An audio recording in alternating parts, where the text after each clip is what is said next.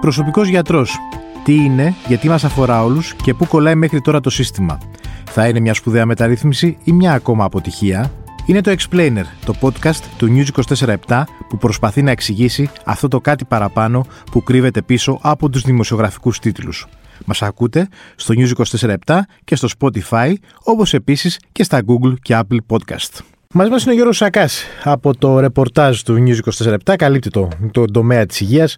Έχει τρέξει και πολύ, πολλά χιλιόμετρα το τελευταίο διάστημα με όλα αυτά που έχουν συμβεί με τις πανδημίες και όλα τα.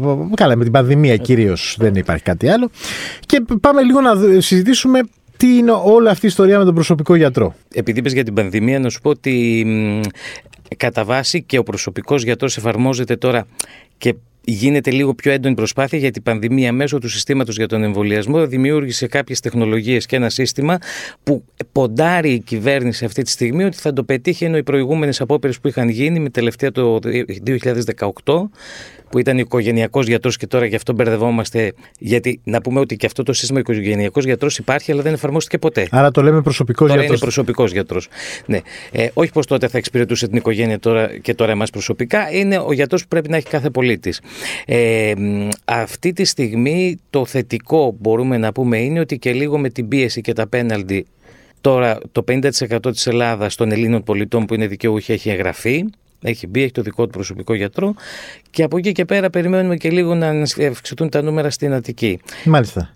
Ωραία, κάτσε να τα πάρουμε λίγο από την αρχή. Ωραία, ναι, ναι, ναι. Τι είναι ο προσωπικός γιατρός, Ο προσωπικός γιατρός ε, οραματίζεται το σύστημα υγείας να γίνει αυτό που λέει η λέξη. Ο προσωπικός μας γιατρός όταν έχουμε κάποιο θέμα να απευθυνόμαστε σε αυτόν άμεσα και φυσικά δωρεάν Όσες φορές θέλουμε το χρόνο, φυσικά δεν νομίζω ότι καθένας θέλει να έχει ούτε τον προσωπικό ούτε να πηγαίνει πολλές φορές ναι, στον ναι. γιατρό, αλλά γενικότερα να βρίσκει ε, εύκολα πρόσβαση στο Εθνικό Σύστημα Υγείας. Αυτή την πρόσβαση μπορεί να την παρέχει μόνο ο προσωπικός γιατρός. Δηλαδή, είναι ο γιατρός, αυτό που λέμε ο γιατρός μας. Στους ασφαλισμένους δηλαδή στην ουσία. Στους ασφαλισμένους. Σε, σε όλους. Και στου ανασφάλιστου. Δηλαδή, όποιος έχει ελληνικό άμκα να έχει και ένα γιατρό να πηγαίνει. Έτσι κι αλλιώς και ανασφάλιστοι μπορούν να πηγαίνουν στις δημόσιες δομές υγείας να εξυπηρετούνται. Ναι.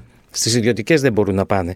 Ε, και φαντάζομαι αυτό σημαίνει ότι και ο ιδιώτης γιατρός, ο οποίος θα δεχτεί να γίνει προσωπικός γιατρός, θα είναι φαντάζομαι για τους ασφαλισμένους πολίτες που εξυπηρετεί ο ΕΟΠΗ. Άρα, δηλαδή, με τη, αυτό που εννοούμε ότι ξαφνικά με να με πονάει η κοιλιά μου για να το κάνουμε προσωπικό και ότι μπορώ να σηκώσω να πάσει στιγμή το τηλέφωνο να πάρω τον προσωπικό γιατρό. Άμα είναι κάτι έκτακτο, πάντα θα εξυπηρετούν τα ΤΕΠ, δηλαδή τα, τα, τα, επίγοντα. Ναι, ναι. Δηλαδή, εκείνη τη στιγμή δεν μπορεί να περιμένεις το ραντεβού, ας πούμε, γιατί μπορεί να είναι σχολικό ή θα πάει όλα τα υπόλοιπα και ο προσωπικός γιατρός ακόμα να μην μπορεί να εξυπηρετήσει. Αλλά αν, πούμε, για παράδειγμα, θες να κάνεις έναν έλεγχο, ας πούμε, λες, δεν αισθάνομαι. Έχω το τελευταίο διάστημα πονοκεφάλους και δεν είναι πήγη. Όταν ναι. κάτι δεν είναι πήγον, μην το κάνουμε πήγον, γιατί συνήθως αυτό κάναμε. Τρέχαμε στα επίγοντα για μη επίγοντα. Ναι, οπότε φράκαρε το σύστημα των επιγόντων με πολλούς οι οποίοι στην ουσία δεν έχουν και τίποτα, δηλαδή μια ευαισθησία της ημέρας. Και ε, με αυτόν τον τρόπο, ας πούμε, άλλοι άνθρωποι που είχαν κάτι σοβαρό μπορεί να χάνανε και το ναι, χρήσιμο δηλαδή, χρόνο. παρακάμπτα με την πρωτοβάθμια φροντίδα υγείας, όπως λέγεται, γιατί ε, ε, προχωρούσαμε και πηγαίναμε ας πούμε, κατευθείαν στη δευτεροβάθμια, δηλαδή στα νοσοκομεία. Ενώ η κίνηση με τον προσωπικό γιατρό είναι να οργανωθεί επιτέλους η πρωτοβάθμια φροντίδα υγείας και με τον ιδιωτικό τομέα, δηλαδή με τους ιδιώτες γιατρούς, αλλά και με τις δημόσιες δομές που έχουμε. Άρα, καταρχάς, είναι κάτι θετικό όλο αυτό. Ε, σαν, ε, σαν ιδέα, και σαν εφαρμογή επιτυχημένη σε όλα τα κράτη του, της Ευρώπης εκτός από το δικό μας είναι επιτυχημένο. Εμείς γιατί αργήσαμε τόσο; Ε, γιατί συνήθως πρώτα απ' όλα επειδή υποχρηματοδοτείται η υγεία και αυτό χρειάζεται χρήματα. Ναι. Ήμασταν και στα μνημόνια. Γενικότερα ε, δεν είναι μια εύκολη διαδικασία. Δηλαδή και τα άλλα κράτη ξεκινήσανε το ας πούμε και το 2000, δηλαδή πριν από 20 χρόνια, και αυτό σταδιακά οριμάζει. Εμείς, επειδή πάντα όλα με χρονοκαθυστέρηση από τη μια μεριά, φάγαμε και δεκαετή κρίση, ήρθε και η πανδημία τώρα, γιατί αυτό ήταν στους σχεδιασμούς και της συγκεκριμένης κυβέρνησης, αλλά της προηγούμενης, γι' αυτό καθυστέρησε και τόσο. Ναι, εδώ αξίζει να πούμε ότι αν υπήρχε, ε, ας πούμε, το μοντέλο του προσωπικού γιατρού την εποχή της πανδημίας, πολλοί κόσμος αν είχε φτιάξει και μια σχέση π.χ. με τον προσωπικό του γιατρό, που να είχαν εμβολιαστεί πιο γρήγορα, να είχαν εξεταστεί πιο γρήγορα. Ακριβώς. Να του είχε πει πηγαίνετε στο νοσοκομείο, μην πηγαίνετε. Ναι. Ε, οι περισσότεροι γιατροί οι οποίοι δεινοπάθησαν στα επίγοντα στα νοσοκομεία, αυτό ακριβώς έλεγαν. Αν είχαμε οργανωμένη πρωτοβάθμια φροντίδα υγείας, θα ήμασταν πολύ καλύτερα αφενός και αφετέρου. Δεν, στην πρωτοβάθμια φροντίδα ήταν ελάχιστα τα κέντρα που μπορούσαν να εξυπηρετήσουν COVID. Δημιουργήθηκε και έτσι κατευθείαν το σύστημα που έλεγε πηγαίνετε στα νοσοκομεία και τα συμπτώματα στα νοσοκομεία. Ενώ με τον ε, γιατρό, τον προσωπικό, ένα τηλέφωνο, ένα μήνυμα, ένα mail, ειδικά για τους νεότερους, ναι. ε, θα τους έλεγε τι να κάνουν ακριβώς. Μάλιστα. Υπάρχει το δυναμικό ώστε να πετύχει το σχέδιο ώστε κάθε Έλληνας πολίτης να έχει το προσωπικό του γιατρό; Το δυναμικό υπάρχει, αλλά το δυναμικό το καλοπληρωμένο όπως θα θέλει, δηλαδή τις ε, συνθήκες που θα πρέπει να είναι αξιοπρεπείς. Μπορώ να πω ότι δεν υπάρχει. Βεβαίως, αξιοπρεπή είναι τα χρήματα και αμοιβή, γιατί το βασικό πρόγραμμα, πρόβλημα είναι το, τα, τα χρήματα. Ε, να πούμε ότι έχουμε 4.000 γενικούς γιατρούς και παθολόγους που επαρκούν.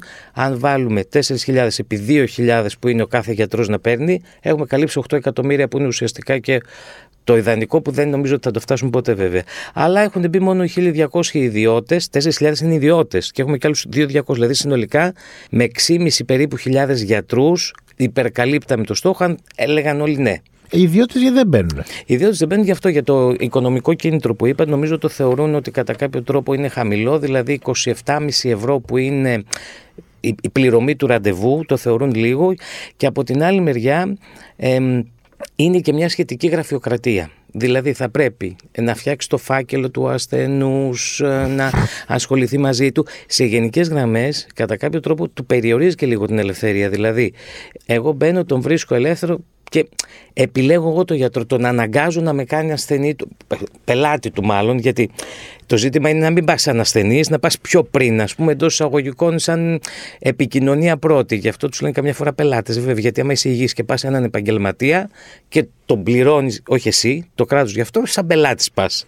Άμα αρρωστήσεις, πας σαν ασθενής. Εντάξει, αλλά ένας γιατρός που είχε χι ραντεβού σε ένα μήνα Τώρα τα κάνει αυτά χ επί δύο δεν το θέλει για όσον αφορά το, το και την mm, εισόδημά του. Εδώ τώρα λοιπόν αυτοί που επικρίνουν τους γιατρούς που αρνούνται, δηλαδή η, η ομάδα των γιατρών η οποία αποτελεί μια σχετική μειοψηφία βέβαια, που τους επικρίνει ότι γιατί τώρα ήταν ανέλεγκτο το σύστημα, παίρνανε 2.000 ευρώ το μήνα και ούτε καν ξέραμε, δεν υπήρχε μέσα στο σύστημα πραγματικά μια σωστή καταγραφή τι ραντεβού γινόντουσαν και τι πληρώνει η οποία ακριβώς, τι υπηρεσίες σε αυτούς τους γιατρούς. Αυτό βεβαίως από πλευρά που κατηγορεί. Από την άλλη μεριά, οι άλλοι λένε ότι όχι, κάναμε κανονικά τη δουλειά μας και είχαμε και τα ραντεβού κλπ. Πάντως, αυτή που. Υπάρχει μια κριτική σε όλη αυτή την ιστορία, ότι κάπως ξεκινήσαμε να προμοτάρουμε τον προσωπικό γιατρό, δώσαμε και πέναλτι στους, ε, στους πολίτες, δηλαδή ότι αν δεν εγγραφείς κάποια αντικίνητρα στην ουσία για να μην εγγραφείς ναι. και το σύστημα δεν ήταν έτοιμο. Δηλαδή Μπαίνει εσύ να γραφτείς στην, στην Αττική, που είναι ο μεγαλύτερος, ο μεγαλύτερο πληθυσμός της χώρας, είναι στο 45%. Ναι, Πήγε... στο 45% γύρω στο 44, κάτι. Και ναι. μάλιστα δεν ξέρω πώς βγει το 43 ακόμα είναι στο κεντρικό τομέα. Δηλαδή, επί της ουσίας, οι 4 στους 10 ακόμα δεν μπορούν να εγγραφούν. Και στο κεντρικό τομέα φαίνεται ότι σαν να έχουν ναι. βάλει γιατρούς που έχουν βρει απλά στον τηλεφωνικό κατάλογο. Ε, ναι, εντάξει. Ενώ και ναι. δεν υπάρχει κάποιος που να διαθέτει. Όχι, δηλαδή, δεν... εγώ μπήκα να βγάλω και δεν είχε κανένα γιατρό. Ναι, δεν έχει, ναι. Αλλά γιατί πρέπει να δεχτούν ο ίδιος ο γιατρός να μπει στην πλατφόρμα και να πει ότι είμαι διαθέσιμος να εργαστώ προσωπικό γιατρός. Ε, εκείνο που μου κάνει εντύπωση και εμένα ήταν ότι διαπιστώθηκε η άρνηση των γιατρών αφού είχε ξεκινήσει το εγχείρημα. Ναι. Έχω την αίσθηση ότι επειδή είχαν κάνει και βασικά επειδή μιλάμε για την Αττική και με τον Ιατρικό Σύλλογο Αθηνών, τους είχε διατυπώσει ας πούμε, τις ε, ενστάσεις για το εγχείρημα και τελικά προχωρήσαμε, ήταν, ας πούμε, προχωράμε με το σύστημα πλημμύρα. Ναι, κατά ναι. κάποιο τρόπο. Αλλά, Ελλάδα, άντε πάμε να κάνουμε ναι, κάτι και βλέπουμε μετά. Έγινε το εξής. Μετά ήταν, αρχικά ήταν χωρίς κάποιο πέναλτι. Δηλαδή, μάλλον υπήρχε εξ αρχής το πέναλτι, το οποίο αφορά τον πολίτη που λέει ότι αν πας να γράψεις φάρμακα σε έναν ιδιώτη και δεν είσαι μέσα στο σύστημα, όχι ο ιδιώτης σου αν μπορεί να συνταγογραφήσει ή όχι, ο ιδιώτης μπορεί να συνταγογραφήσει αυτή τη στιγμή που δεν είναι συμβεβλημένος με τον ΕΟΠΗ. Εσύ θα πληρώσεις 10% ε, επιπλέον συμμετοχή, πρώτη δωδεκάτου ή πρώτη πρώτου του 2023 αυτό θα γίνει 20. Εκεί, ας πούμε, για παράδειγμα, αν ένας κάποιος ε, χρονίος πάσχων ε, έχει να πληρώσει 10% συμμετοχή για ένα φάρμακο, αυτή γίνεται 20-30%. Ναι. Αν πρέπει να πάει να γράψει εξετάσεις, να κάνει μια μαγνητική που ξέρω εγώ είναι το 25%, θα, αυτή θα γίνει σχεδόν στο 50%. Άρα του δίνει κίνητρο να επιλέξει προσωπικό γιατρό, αλλά όχι να είναι ο προσωπικός γιατρός αυτός που θα του συνταγογραφήσει. Ναι, Πώς πώς υπήρχε σαν κεντρική ιδεολογία του συστήματος ότι ο πολίτης είναι αυτός που θα αρνηθεί να επιλέξει; Δηλαδή, έρχεσαι εσύ και μου δίνεις προσωπικό γιατρό. Γιατί... Εγώ θα πω, εγώ, παιδιά, δεν το θέλω προσωπικό γιατρό, θα πηγαίνω μόνος μου στη μαματζούνια και βοτάνια και ό,τι γίνει. Ή Δηλαδή δεν θα έπρεπε να υπάρχει μεγαλύτερη πίεση προς τους γιατρου παρά ως προς τους πολίτες; Ακριβώς. Ε, αυτό, αλλά τι γίνεται, ο προσωπικός γιατρός, δηλαδή πολλοί πολίτες, δηλαδή εγώ το βλέπω και εγώ από φίλους. Γιατί, το κλασικό, γιατί να με αναγκάσει να μην έχω γιατρό μου, προσωπικό γιατρό μου, αυτόν τον γιατρό που πηγαίνω τώρα. Βεβαίως, κάτε με, αυτές είναι ελάχιστες περιπτώσεις. Δηλαδή, δεν είμαστε κολλητοί με τον γιατρό μας και ούτε τον βλέπουμε ναι. κάθε μέρα και παίζουμε Και μπορείς να έχεις και τον γιατρό σου. Απλώς μπορείς να, να έχεις και τον γιατρό σου, μπορείς να επιλέξεις και τον προσωπικό, γιατί ο προσωπικός τι θα κάνει.